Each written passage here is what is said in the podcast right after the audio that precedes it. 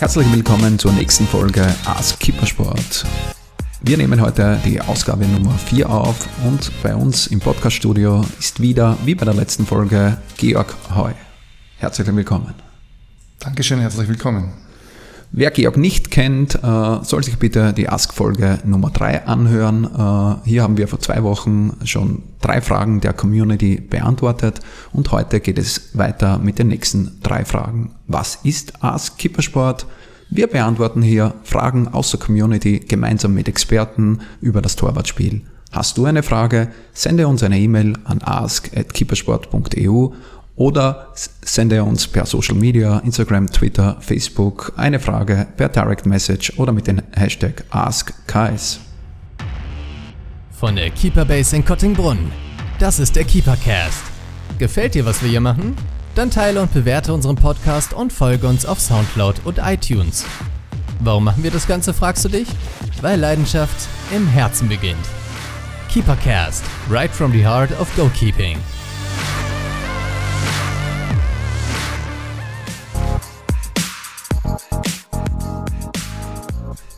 Die erste Frage haben wir via Instagram Questions bekommen vom Spitzer Underline 1. Was macht man gegen Anspannung vor einem Spiel? Also, grundsätzlich sage ich, Anspannung vor dem Spiel ist ja gut. Ich brauche ja eine positive Körperspannung. Ich muss ja den Körper ein bisschen in, in Schwingungen bringen.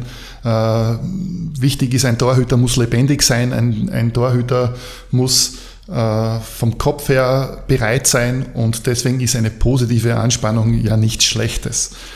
Die negative Anspannung, die einen verkrampfen lässt, die einen nervös werden lässt, das wollen wir vermeiden. Das ist das, was wir nicht brauchen im Spiel, sondern wir wollen ja Freude haben, wir wollen ja Spaß haben und dementsprechend ist es wichtig, sich vor dem Spiel zwar die Körperspannung aufzubauen, die positive, aber das Negative wegzulassen, sich auf dieses tolle Spiel zu freuen, auf tolle Paraden zu freuen, auf gute Abwehrreaktionen zu freuen und eigentlich die Leidenschaft, die ihn dazu getrieben hat, Torhüter zu sein, richtig ausleben zu können.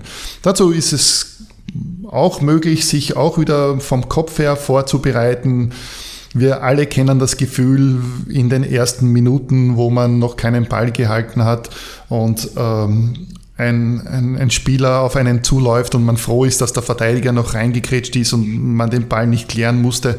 Im Gegensatz dazu in der 80. Minute, wo man fünf tolle Bälle schon gehalten hat, wo man gern den sechsten auch halten würde und dementsprechend dann richtig sauer ist, dass der Verteidiger den Ball jetzt weggekrätscht hat und nicht selbst halten durfte. Das heißt, wir haben schon einige positive Erlebnisse gehabt und, und würden gern das nächste haben.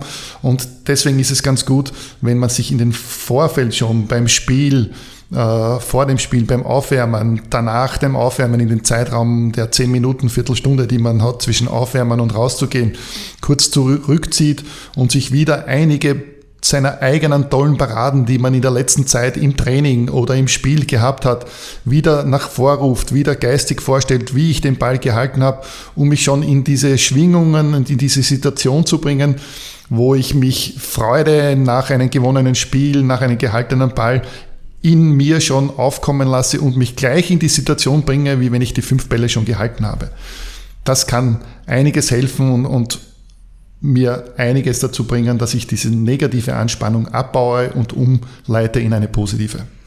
Das heißt, äh, Torhüter soll schauen, alles Positive aufzusaugen, das äh, Negative äh, ab, abzu, abzu, abzuwehren eigentlich. Gehen wir eine praktische Situation durch. durch. Wichtiges Spiel, eine Riesenfreude auf das Spiel, äh, extrem positiv rein. Dann geht es zum Aufwärmen ra raus und mir gelingt gar nichts. Wie, ja. wie gehe ich damit um? Was kann ich da machen? Äh, letztendlich, glaube ich, hat jeder von uns als Torhüter die Situation schon einige Male erlebt, wo mir beim Aufwärmen alles gelingt, ich die tollsten Bälle halte, mich komplett sicher fühle.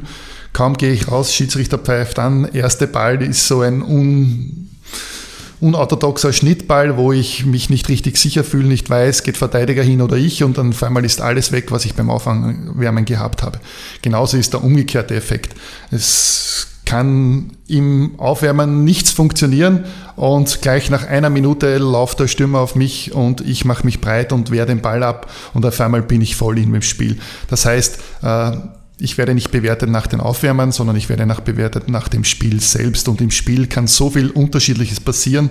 Und man sieht auch wieder bei den Top-Torhütern, sieht man ganz einfach, dass sie nach Fehlern viel stärker sind, viel besser werden und sagen, okay, ich habe den Fehler gemacht, aber ich bin einfach ein großartiger Torhüter und ich werde jetzt die nächsten drei Bälle noch besser halten und werde noch besser spielen und werde noch aktiver sein. Und das ist der Unterschied zwischen Klasse-Torhütern, Top-Torhütern und normaleren Torhütern, die dann einfach nach Fehlern, nach Negativerlebnissen weiter mit sich hadern und, und sich eigentlich nicht richtig in das Spiel bringen können.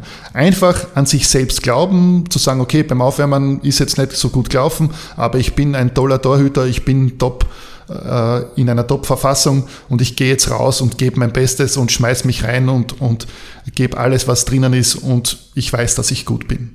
Und das ist wichtig für den Kopf selbst und äh, auch für das Spiel natürlich dann. Die Ausstrahlung, die ich habe, wenn ich schon rausgehe, wenn ich dort stehe mit großer Brust, mit einem Willen, dann merken das die Gegenspieler. Beim Rausgehen schon merken sie, dass da heute wer drinnen steht, der alles geben wird und der alles, was heute zur Verfügung steht, äh, bringen wird. Oder es steht ein Torhüter, geht raus, der verunsichert ist, der klein ist, der schon eine geduckte Körperhaltung hat, der sich schon mit sich selbst hadert, weil er jetzt beim Aufwärmen den einen oder anderen Ball nicht gefangen hat. Das ist alles nicht entscheidend. Entscheidend ist, wie gehe ich raus, wie stehe ich drinnen, wie gehe ich auf die ersten Bälle hin und das Aufwärmen ist nur dazu da, um ein bisschen den Körper zu animieren, die Muskeln aufzuwärmen und natürlich auch für sich selbst die Sicherheit, aber es entscheidet nicht. Was da, glaube ich, auch ein guter Tipp ist, was du vorher gesagt hast, äh, die Visualisierung, äh, wenn man dann wirklich nach dem Aufwärmen wieder in der Kabine ist, äh, Zeit für sich selber zum Finden, zurückdenken an seine besten Paraden, was habe ich in den letzten Spielen vielleicht gehalten, die Big Saves abzuspeichern im Gehirn, die visuell wieder ab, abzumrufen und das Aufwärmen eigentlich gleich wieder vergessen. Genau, ich habe auch in früheren Zeiten mir selbst ein Video aufgenommen von Top-Paraden von Torhütern, das ich mir schon bevor ich auf das Spiel gefahren bin, angesehen habe mit einer coolen Musik dazu und mir dann vorgestellt habe, wie ich, wie ich die Bälle halte. Äh, jetzt ist es noch leichter. Wir haben alle ein Smartphone, wo wir das abspeichern können, wo ich mir nochmal die Kopfhörer reinstecke äh, und, und mir noch fünf, sechs Videos anschaue von Big Saves und dann einfach mit einer positiven Freude auf, auf das Spiel, auf die Stimmung, auf, auf das Umfeld einfach rausgehe und sage, hey, super geil, ich darf heute Fußball spielen. Die nächste Frage, eingesendet äh, über Instagram von Luca FCN zum Thema Raumverteidigung. Wie kann ich dies am besten alleine trainieren? Sehr, sehr spannende Frage. Das ist wirklich eine spannende Frage, weil alleine Raumverteidigen zu trainieren, das heißt, ich bin auf einen Raum zu verteidigen, zu trainieren, brauche ich auch Raum. Das heißt, ich brauche einen Strafraum. Ähm, wenn ich alleine bin, tue ich mir da relativ schwer in dieser Verteidigung. Aber da können wir wieder äh, in diesen Bereich gehen, dass ich halt einfach schaue, wie verteidigen die Profis diesen Raum? Wie stehen die Profis? In welcher Körperhaltung? In welcher Position, wenn der Pass abgegeben wird? Äh, wenn Druck auf dem Ball ist oder ist der Spieler ohne Druck? Äh, Dementsprechend muss ich auch meine Position verändern, weil ein Spieler ohne Druck kann natürlich viel früher meine Position sehen, weil er nicht unter Druck ist und den Ball spielen muss. Äh, kann er aufschauen, sieht, dass ich zu weit vor einem Tor stehe und kann vielleicht einen, einen Chip probieren. Deswegen ist der Spieler unter Druck, kann ich schon ein bisschen mehr riskieren und schon ein bisschen höher stehen. Aber da auch wieder von den Profis im äh, den Medien einfach mir einiges abzuschauen, ist möglich, was ich alleine mache. Nicht möglich ist es natürlich, dass ich mir alleine die Bälle hineinspiele und, und dann diese Zielverteidigung und Raumverteidigung starte.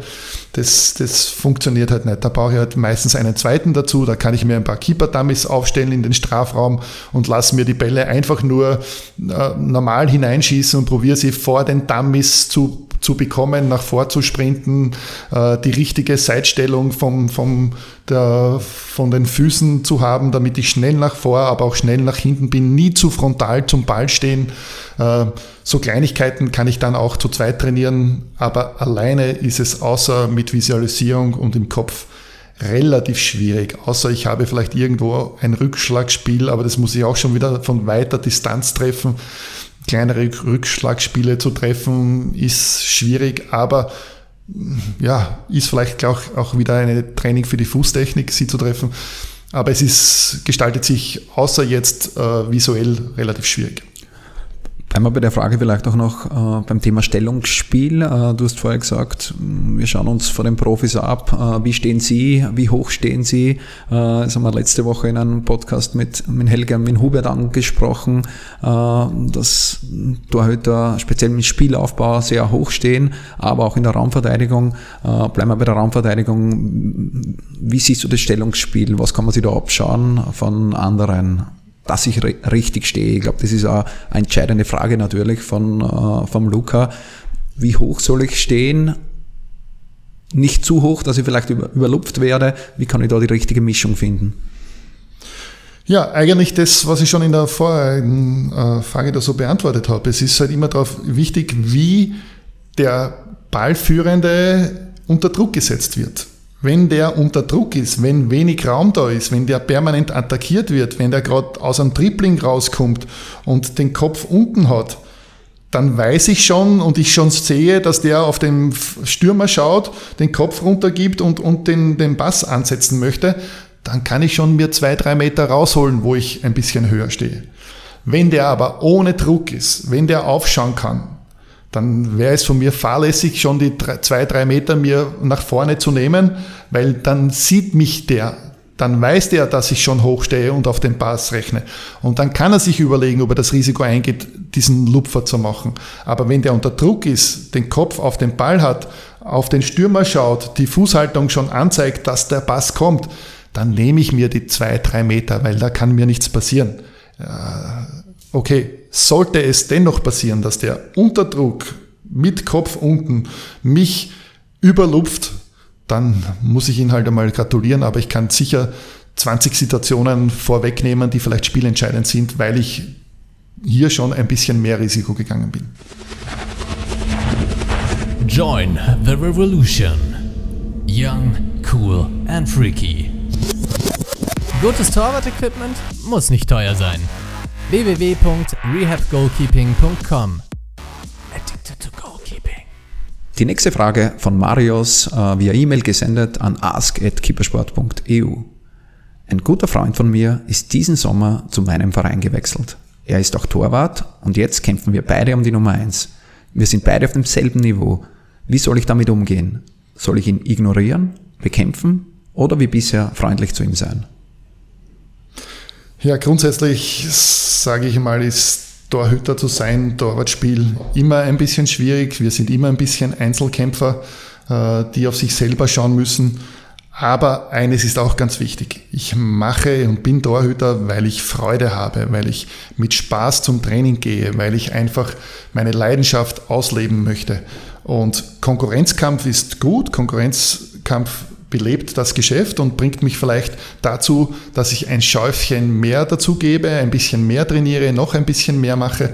Aber er sollte immer im positiven Bereich sein. Ich habe nichts davon, wenn ich jedes Training äh, kämpfen muss, jedes Training äh, böse sein muss und jedes Training mit negativen Gedanken mich beschäftige und nicht damit beschäftige, wie ich mich besser machen kann, wie ich besser werden kann, mit Freude und Spaß zu trainieren und mich zu pushen. Und letztendlich bringt es nichts, wenn du einen guten Freund verlierst oder auch wenn es nicht dein Freund ist, äh, bringt es gar nichts, wenn dann durch gegenseitige Bekriegung beide schlecht sind und beide kein Performance bringen und man weiß, es sitzt jemand draußen, der sich über jeden Fehler freut klar möchte jeder Torhüter spielen und ist es wichtig, aber durch positive Gedanken mehr zu trainieren, den gegnerischen Torhüter noch mehr unter Druck zu setzen durch gute Leistung, durch gutes Trainingsperformance und nicht durch irgendwelche hinterhältigen Spiele seine Kraft vergeuden.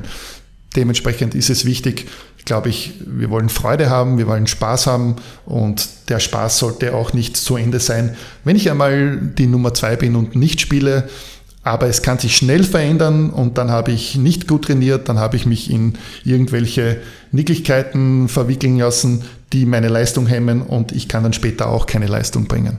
Grundsätzlich ist es immer gut, positives Klima, miteinander zu arbeiten, miteinander Gas zu geben und zu versuchen, beide besser zu werden.